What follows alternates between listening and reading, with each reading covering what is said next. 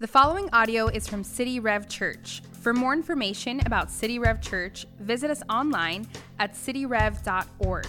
You can join us live Saturday nights at 6 p.m., Sunday mornings at 9, 10:30, or 12, or you can join us online at cityrev.org. I have uh, been snow skiing um, a few times in my life. It's been a long time, but uh, something I love about skiing is just that that rush, that exhilaration of, of just tearing down a mountain. It's just cold, crisp, out in nature. I love that feeling. But if you've ever been skiing or snowboarding before, there is this, this moment when you are going down the mountain and you're going faster and faster. And there's a moment when you go from going fast down the mountain in control to all of a sudden you realize, I'm still upright, but I am now out of control.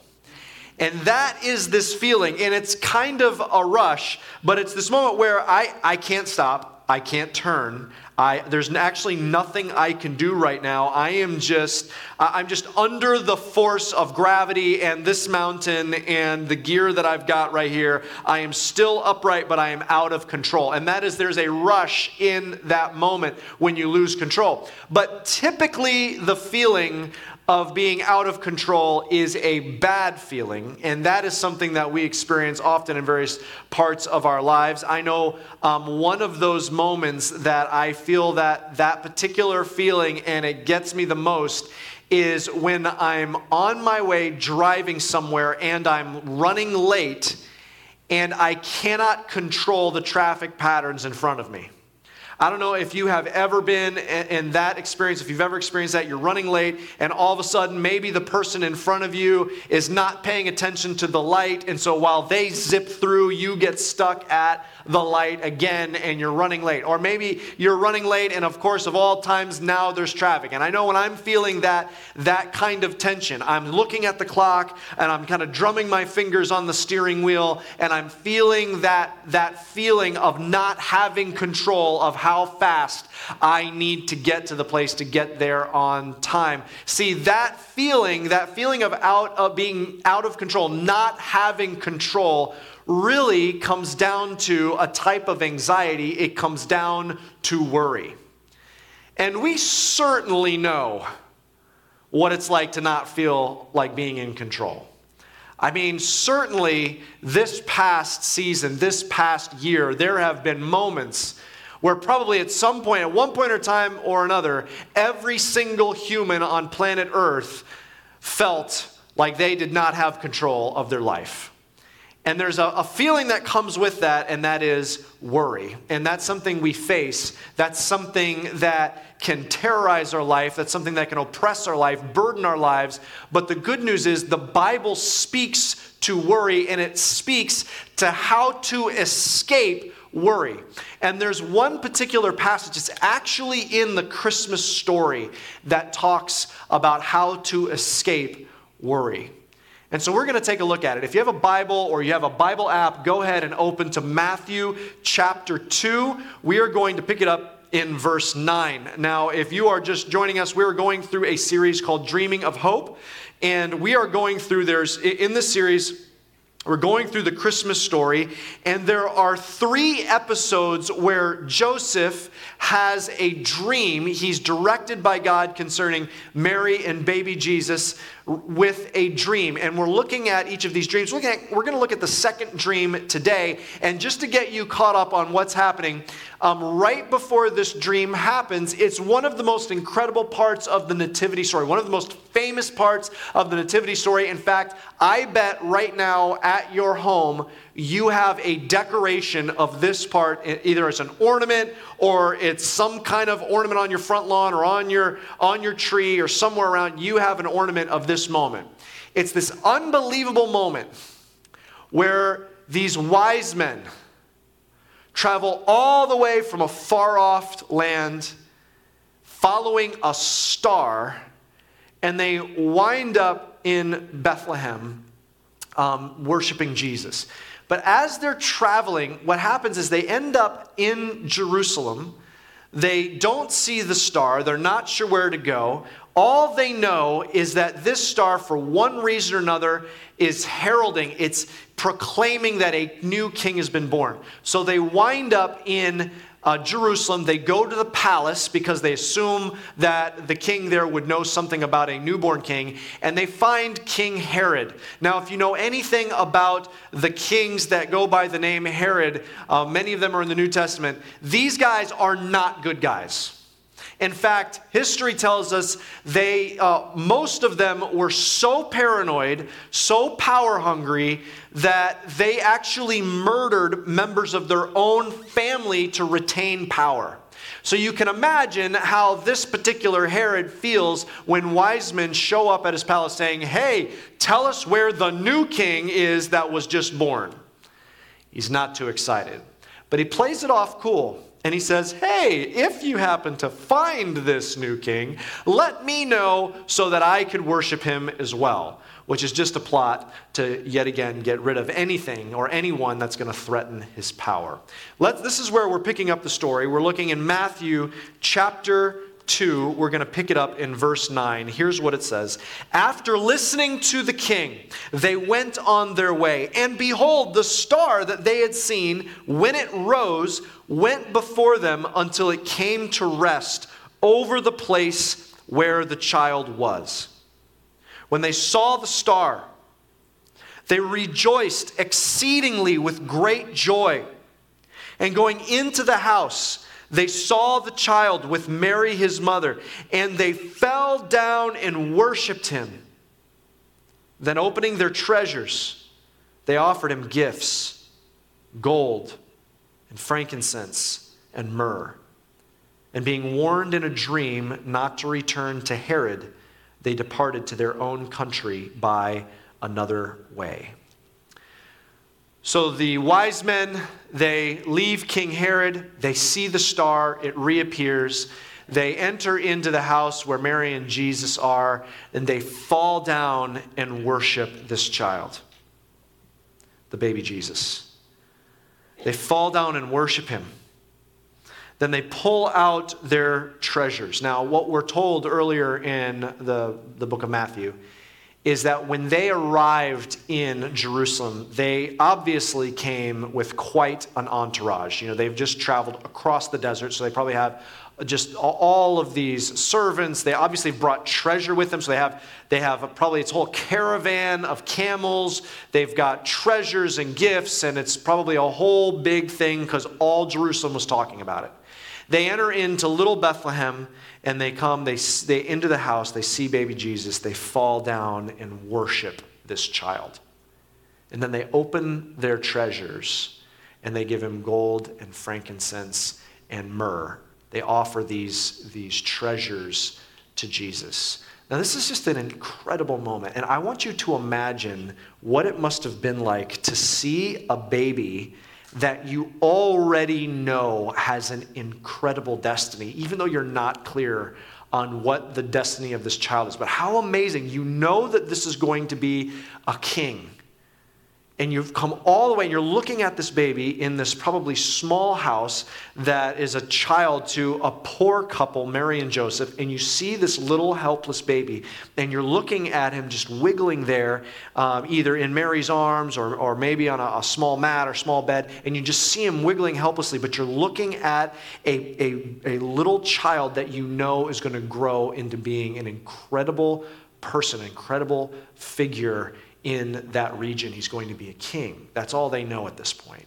Imagine what that would have been like. Okay, I want you to imagine that you have someone gives you access to a time machine, and I want you to think of a historical figure that you admire. You know, I don't know if it's uh, Babe Ruth or Amelia Earhart or Abraham Lincoln or Harriet Tubman or someone like that. Think of a historic figure that you really admire, and you transport back in time and you see them there in their cradle as a baby. And you see them like looking up into the sky and kind of moving their arms around and, and just kind of looking around at stuff. And you see in that helpless little figure a person, and you just marvel at, man, the things that you're going to do one day.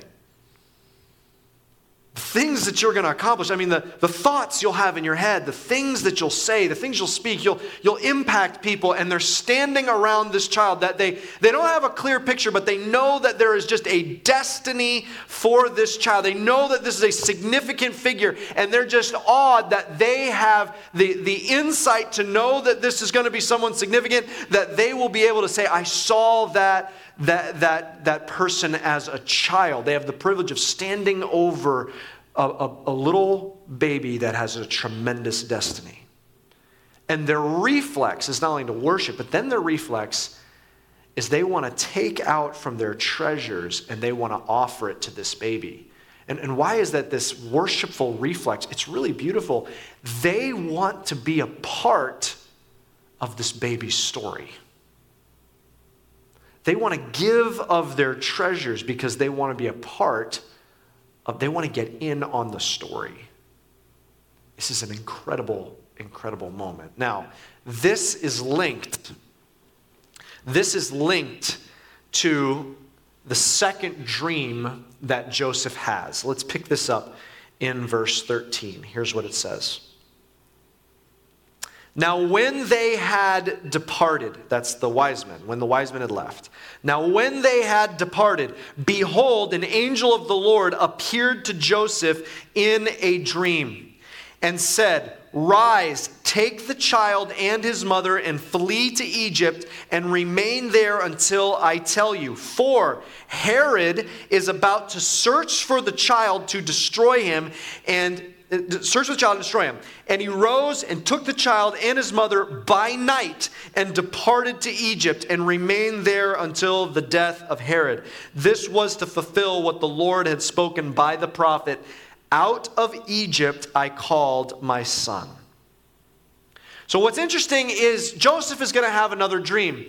But the but Matthew wants to make sure that this dream it's not just like, hey, and sometime later Joseph had a dream and the next thing that happened is they went to Egypt. No, it's linked because he specifically says, now when they left, now when the wise men left, when they left Mary and Joseph and baby Jesus, behold, it says at that point, watch, it says, it says Joseph has a dream and he says, get up, take Mary and, and the baby and go to Egypt because Herod is coming after baby Jesus. He's going to try to kill him.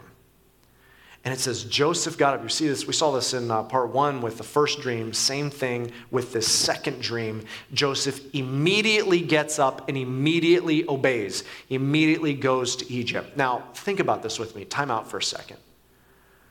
Relocating to Egypt in Joseph's day, like on the spot, like immediately, like in the middle of the night, like relocating to Egypt in Joseph's day, that's not like us relocating to Tennessee for a couple years. This is not like, oh, well, I've just got to get a pod and just put some stuff in there for a couple years and then, you know, let me just look up for some job opportunities, see what the housing market's like there. Come on, Mary, let's figure out what the neighborhoods are. We want to find the right place and we got to look at the schools. We may be there long enough to put little baby Jesus in preschool there. We got to know where to go. No, no, it's not like that for him to leave in the middle of the night there are there's safety issues. It would cost a fortune. He's going to be traveling all the way through. He's going to i mean he, he's not going to be taking an airplane. He's not going to be taking a train. He's not driving a car. He's going to be traveling probably by foot. He's going to be going all the way to egypt. He's relocating there. Uh, almost assuredly he knows no one in egypt so, how is he going to take his small business? He doesn't work for a big international chain that has a branch in Egypt.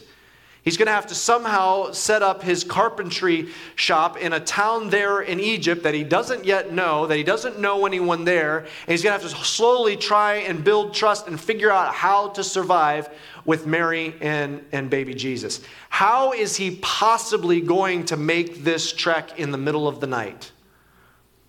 Here's what's so amazing right before he needs a small fortune to travel to Egypt and survive there where he knows nobody for a couple years, right before he needs a small fortune to take the next step in God's plan.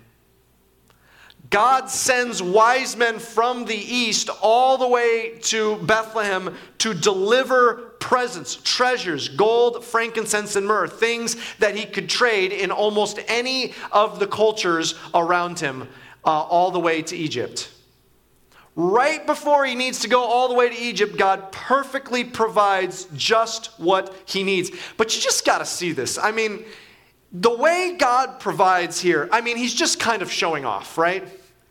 I mean, he could have had Joseph like the months leading up. He could have had Joseph like create like the, the latest and greatest kitchen table, and all of a sudden everyone in Israel is buying Joseph's table and his, his carpentry business, you know, just took off and he's made a fortune. I mean, he could have done it like that, but no, that's not how God's going to do it. How God does it is He's like, you know what? I'm looking in all of the world, and you know what? How about these wise men way over here, you know, way over in the east? I'm going to get them to Bethlehem, and I'm going to make sure they pack plenty of treasures because I'm going to offload some of them to Joseph. Joseph's going to need it. But how am I going to get these wise men all the way to Bethlehem? I mean, I could send them a map, I could send them some kind of tablet. You know what? No, I'm going to make it interesting. I'm going to rearrange the heavens. That's what I'm going to do because they look at the stars. So I'm going to communicate it to them through their, uh, their, the way they look at the stars. I'm going to communicate that a new king is here. And so I'm going to send a star through the sky and I'm going to get them all the way to, to Bethlehem to give them these treasures and provide for Mary and Joseph. I mean, do you see the incredible logistics that God worked to make this happen? I mean, all of the factors the thousands or millions of little factors that God worked together just to provide for Joseph to be able to be obedient to the dream that God gave him. It's incredible. I mean, it's just kind of like God showing off. So, what we see here is that God has a plan, wants Joseph to do it, and he's perfectly capable of providing exactly for what Joseph needs in order to do that plan. And so he sends these wise men to bring these treasures. But that's not the only thing that's happening in this text. I mean, it's incredible all the things that are intersecting in this one little story. Because you might be tempted to say, okay, but like, the wise men not only provided the provision, but they also kind of triggered the problem. Because if they not come and talk to Herod, Herod wouldn't have known about Jesus. So I mean, I get it that they provided for Joseph, but they also kind of caused the whole reason they needed to escape to begin with. Well, that's why I'm so glad that uh, Matthew included a quote from Hosea, the prophet, 750 years before this episode. Hosea uh, said what Jesus, what would happen to the Messiah. It says in Hosea chapter 11, out of Egypt, God says through the prophet Hosea, out of Egypt I will call my son. In other words, one day when the Son of God comes, I will be calling him. He will be coming up out of Egypt. Do, do you see what this means? I mean, you, you see the factors that all of the innumerable factors that God is controlling. This is not just God reacting to, oops, well, we got the wise men and Herod's mad and all this. Oh, I've got to figure this out. Okay, I can work this out. No, no. This is a pre planned situation from 750 years earlier. Do you see the majesty of this plan? Do you see how big this is? You see all the factors that he's like, okay, what am I going to do? I'm going to have the wise men come over here and they're going to have Herod. They're going to have to go down to Egypt because I, want to call him out of Egypt. Um, I'm going to make sure Hosea, 750 years earlier, they mark that and then have Matthew remember that so he can write it so that in 2020 we can talk about this.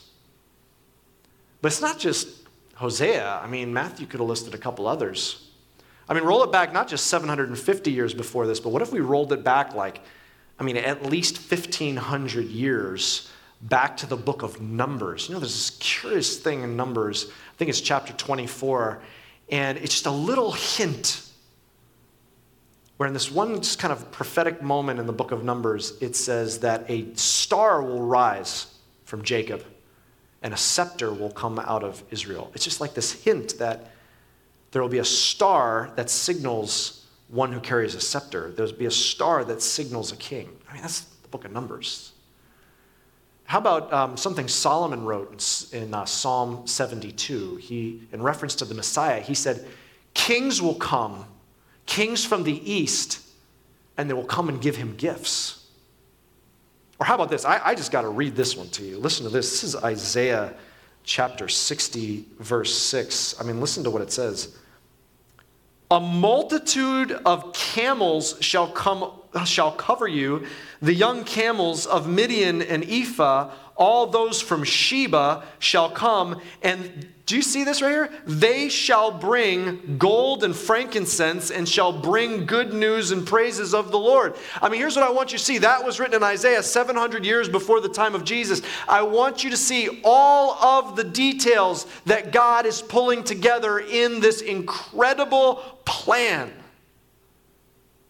God is perfectly in control over all of these details. So here, here's what uh, a text, I just want you to see what we get this snapshot in this nativity story, and it's just this, it shows coming out of this dream that Joseph has, it just shows God's provision, his total, perfect, sovereign control over all the details. He's got this incredible plan. In other words, here's what this, this text teaches us God perfectly provides for his perfect plan. He has a plan and it's perfect, and he perfectly provides for that perfect plan. Both his plan is perfect and his provision is perfect. Now we say, you know what, that, that's a good reminder. I, I love being reminded that God is in control. And I love being reminded that he has a plan. And I love being reminded that he provides. Then why do we worry? Why then do we have worry in our hearts if we have passages like this that show God's unbelievable ability to coordinate details.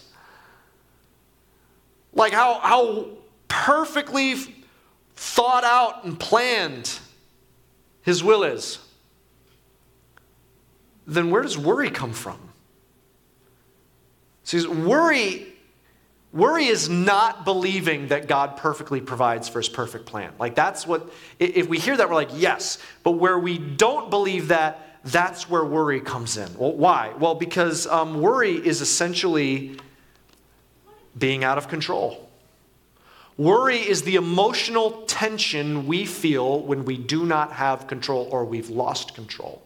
It's maybe you have uh, submitted a um, you've applied to a, a, school that you're trying to get into. Maybe it's a college or a grad school, or maybe you're going back to school and you've, you've done everything you can. You've filled out that application perfectly and you've submitted it, and now you have no more control. All you can do is just wait, and you're waiting to find out what's going to happen. And while you're waiting, you're thinking, what if I don't get accepted? Or what if this doesn't happen? Or I was thinking I would go here, but what if I can't? I mean, what if I can't get in any school? What if I can't study what I want to study? And all of a sudden, you're very aware of your lack of control in that moment. And that feeling is worry. Maybe you go to the doctor and you have some tests and you're waiting for the results. The doctor says you got two weeks and we'll know the results. And all those two weeks you're very aware of. I, I have no control at this point. All I can do is wait. I just have to wait to find out what the news is. And what happens is we feel in that lack of control, the emotional tension of being out of control is worry. Oh, is there anything else I can do? I wish I could find out. Should I call the doctor again? I haven't heard anything. Is it going to be good news? Is Going to be bad news? I don't know what to do. And that is that worry because we're out of control. Maybe it's just you're looking at the industry that you work in or the company that you work for, and you're like, man, I don't know, you know, how this company's doing. This company doesn't seem like we're really doing very well, and I don't have any control over it. You're just worrying. I don't know what's going to happen. What's going to happen to the company? What's going to happen to my job? What's going to happen to this industry? I, I don't know. And that feeling of lack of control is that emotional tension that is worry. So let's talk about that for a second. And I, let's settle the issue of control. Let's just settle it once and for all. And, and I, this might sound harsh, but it's ultimately to free us. It's to free you. Let's settle the issue of control. You don't have it. You don't have control. Only God has control, and you're not God. Only God has control. You don't have control. Well, I mean, I have some control. Like, I mean, say I don't have any control. Like, I have some things in my life that I actually control. Nope. You have the illusion of control. You don't even have control of your heart still beating through the rest of this message. Think of how little control you have. You don't have control of the muscle memory in your diaphragm to continue breathing in and out while you sleep. We actually have so little control. See, here's what worry is worry is, uh, see, sometimes we think worry is doubt. And so when you see your friend worrying, you say, hey, God's in control. And, and, but the thing about worry is it's a specific type of doubt. And if you're a, a person of faith, and, and maybe you, you, are struggling, and maybe, maybe, the way your doubt is, is you're like, look, I'm not even sure that there is a God. I'm not sure that God's in control. I don't, I'm not sure there's a God, and if He is, I don't know that He's got everything according to His plan. I don't even know if He cares about me. If that, if that is where you're at in your journey, if you're doubting even just the existence of God, first of all, I'm glad that you are journeying with us. And what that shows me is that you are reaching out to God. And you're saying, God, I don't even know if you're there, but I'm reaching out to God. And I admire that. And what I know just from my personal experience and what the Bible itself says, what I believe is that as you're reaching out to God, He will answer you. He will come and find you. And on the other side of that, you'll realize that while you thought you were reaching out to God, it was actually God who was reeling you in. But see, if you're a Christ follower, if you're a person of faith, and you say, Look, no, I have no doubts that there is a God who exists that's in control, then why do you worry? It's because worry is a type of doubt. What worry is as a Christ follower is it's the tension of waiting to see if God is going to conform his plan to my plan. I know you're in control. It's just right now, God, I've got these plans for my career. I've got these plans for my, my uh, love life. I've got these plans for my relationship. I've got these plans for my kids. I've got these plans for my health. I've got these plans for retirement. I've got some plans for, for the, my, my finances. I've got plans for this, plans for that. I've got dreams that I've got. I've got these plans. And what I'm worried is I know I've got my plan, God. I know that you've got your plan, and I know you're sovereign. So my worry is that you're not going to conform your plan to my plan. That's what worry is. It's a type of doubt. It's doubting that his plan is perfect. That's what worry is. Worry is me thinking my plan is perfect. See, here's what happens when we, um, when we worry, we worry because we feel out of control. And we're not in control. We're not in control of making sure our plan happens. When we're aware of that, we start to worry. Start to worry that God's not going to do what, what we want him to do. We start to worry. And what we typically do to try and get rid of worry is because we feel out of control, what we typically do is we try to seize control.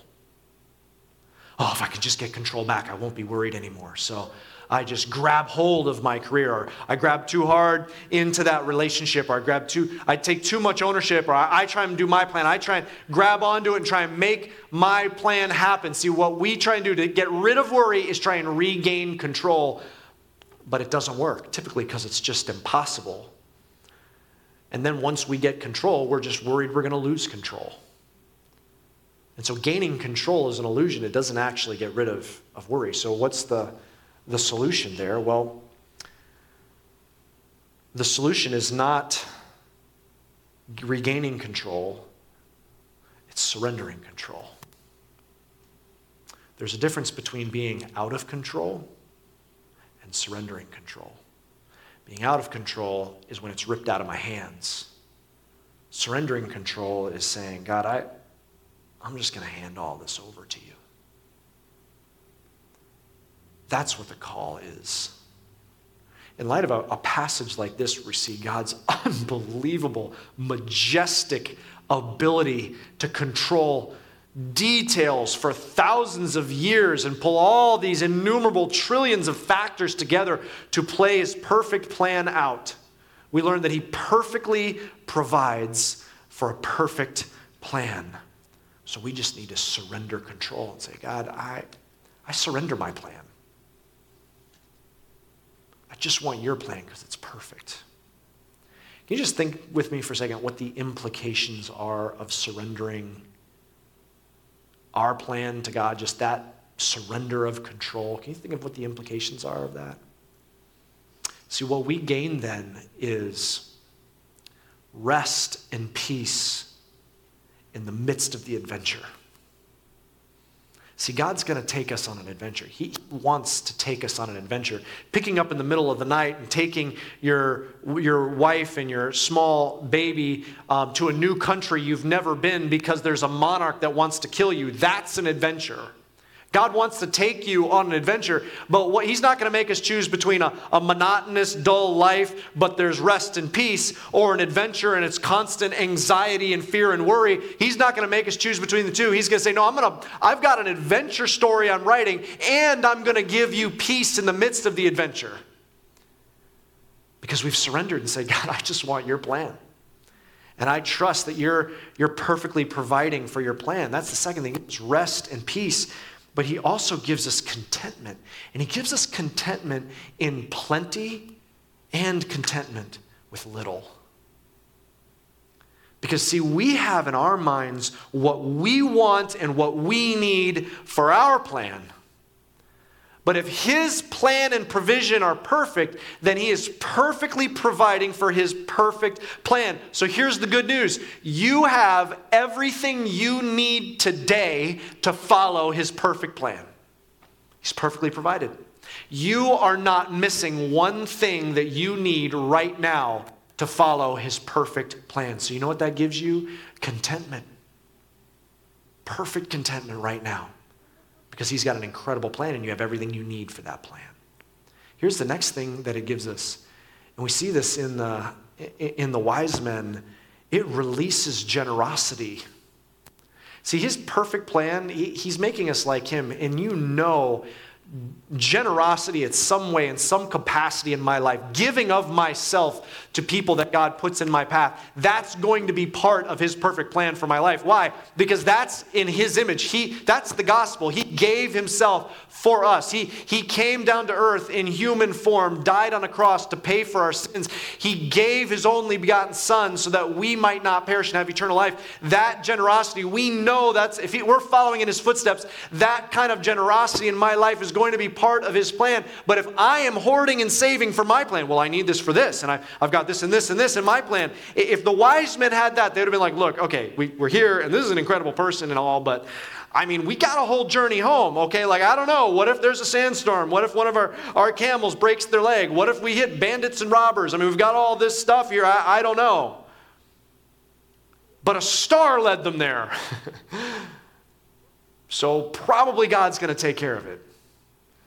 They had the privilege of getting to be a part of this baby's story. That's what really generosity is. It's the privilege of being the, the provision of God in someone's life. But if I'm holding on to my plan, well, I don't know what's going to happen. I got to hold on to all this rather than releasing it and getting the joy of being a part of, the, of, of someone in need. Maybe there's someone in need in your, in your life. Maybe a, Uh, a friend or a family member that's in need, the joy of being God's provision in their life, being a part of their story. When you generously give to your church, that means every person that we reach together as a church, every person who turns their life over to Jesus and is saved for eternity, you got the privilege of being part of that, of God's provision in their life. You became part of their story with hundreds and thousands of people that you may not even know until one day in heaven. That's what the wise men experienced. But until we realize, look, God, you, you've perfectly provided for me for whatever your plan is, you just tell me what you want me to do. Man, it releases that kind of generosity in your life. It's all part of the adventure. So, what does this passage do? And it shows us how intricately God provides, perfectly provides for his plan.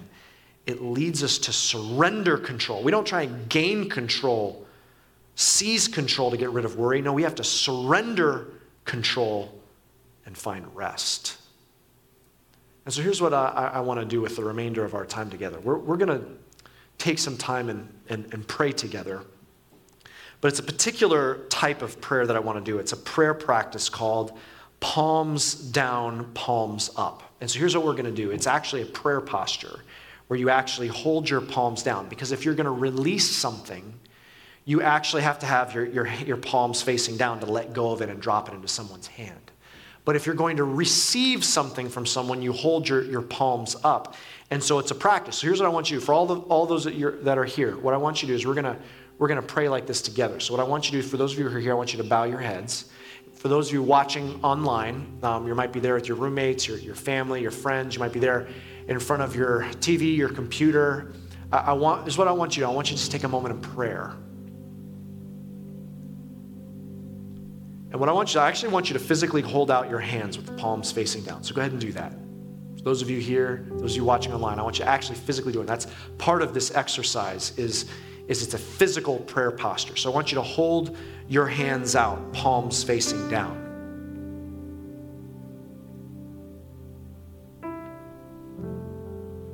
And I want you to begin just listening silently just to the Holy Spirit stirring in your heart what He wants you to surrender. It could be something that you've been chasing all day. I mean, just, it's consumed your day today. It could be something small that He wants you to surrender. And, and He wants you just to kind of drop it in His hands maybe all season, maybe this whole season, this whole fall, maybe this whole Christmas season, maybe all year. It might be something you've been running after to seize all your life. And you're saying, Are you going to surrender it to me? Because I, I got a plan and it's perfect, and I have a plan for you. So let's just pray a prayer of, of release and surrender. Just hold your hands out, palms down, and listen to what He wants you to surrender. Lord God, we're reminded who you are the inventor, the creator of all that is. You astonish us with your plans, your majestic plans that, that are from age to age. You're the one that's, that's the ancient of days. You, you invented time itself. You invented all that is. You invented matter and energy and, the, and all the laws of science. You invent sunrises and sunsets and the, the fish in the sea and the birds of the air. You splash the skies with color and perfectly reflected off the ocean. Lord, you, you astonish us with your creative ways. Why do we doubt your creative plans for our lives? You didn't forget about our lives. Lord, we know that you said of all the things you made, the constellations in the sky, exploding stars and planets and the sun and the, the earth and the plants and the animals and all the things that you made day and night. It's when you made humans, a small little creatures on this little planet. When you made us, you said it's very good. You made us in your image. You didn't forget about us. You didn't forget about a single one of us. You know every hair on our heads. You've got a plan, a perfect plan that's so much greater than we could possibly imagine. And so, what we do right now, we confess, we drop in your hands our measly, tiny, little infantile plans.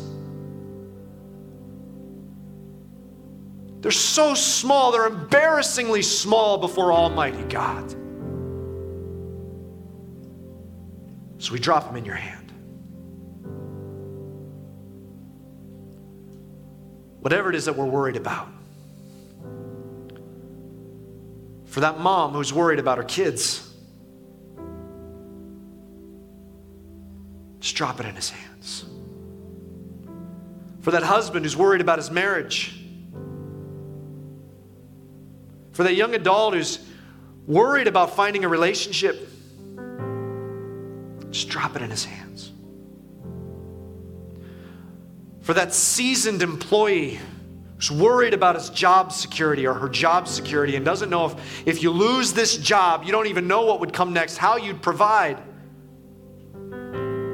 drop it in his hands. For that dreamer who has that gnawing, craving dream that just won't let them go from their childhood, breathed in by expectations of those around them all their life. Desire for success and recognition. Just drop it in his hand. For that expectation of health for these frail bodies that are here one minute and gone the next, and then we get to our true home in heaven. Drop it in his hands. We surrender, Lord. Now I want you to take your hands and turn them palm up. And I want you to receive from the Lord. But as you wait on Him for what to ask, don't go back to your small plans. Ask for even greater things than those details of your small plans. Lord, I ask for those who are sitting there right now with palms up, they would receive discernment about your perfect plan and what the next steps are. I pray that they would receive courage about what your plans and your steps are. I pray they would receive freedom from worry. And I pray most of all that they would receive your presence in their life, the presence of Almighty, most holy Creator God in their life, walking with them every single day, that they would receive that as the true prize. Having released their plans, they get you, Jesus. would they receive something far greater than what they can dream of with their plans. In your name, we pray these things. Amen. I want to leave you with one final thought. These wise men were standing over this baby. Can you imagine? But they weren't just looking at a king. They didn't even they didn't even know who they were looking at. Stood over this wiggling child and they were looking at the face of Almighty God who broke into his creation to come and suffer and die on a cross to wash away our sins and he rose again to defeat sin and death itself so that he could offer forgiveness to us for free once and for all. That is who they came to worship. That king. I say that to you because Christian is a reminder that is who you're surrendering to. Because you who are doubting, that's who you're surrendering to. And some of you are not just surrendering your worries, some of you today need to surrender your life, your future, your eternity to and find a Savior in Jesus today. Surrender it all, everything to Him today. Would you do that? And so, if, if that's you, then I want to lead you in, in a prayer. And here's what I want you to do it's there's nothing but to receive. And so, if you want to receive Jesus, let me lead you in another prayer. Bow your head now, close your eyes, and hold your palms up and receive salvation. Say, Jesus, just repeat this prayer after me. Jesus, thank you for saving me. I believe you came to forgive me of my sins. You are the King, you are the Lord. I give you all that I am. Thank you for washing away my sins. In Jesus' name, amen. If just then that was your prayer, here's what I want to invite you to do. We want to send you a Bible because we want you to know more about your Savior. And so right now on the screen, there's a link that you can click. It says cityrev.org slash faith. You can just click that box. It's also there in the comments. You can click that. It's going to ask you a couple questions so we know where to send a Bible to because we want to celebrate with you. So would you just take a minute now and just fill that out, cityrev.org slash faith, let us send you a Bible as our gift to celebrate with you. City Rev, we're going to continue in a time of worship. And here's what we're going to do we're going to be reminding ourselves of the one that we're following. We're going to remind ourselves of the one that we've surrendered to. We're going to remind ourselves of the one who's working out his plan for us. Remind ourselves of who he is. He's one that works miracles. He's one that, when everything seems like there's no way through, he's the one that makes a way, and we're going to celebrate that together. So, those of you who are here, would you stand with me? For those of you who are watching, let's continue in worship together. Thanks for listening. For more resources and to check out other teaching series, please visit our website at cityrev.org. If you would like to speak to somebody about beginning a relationship with Jesus or ask any questions you have about this teaching, you can email us at podcast at cityrev.org.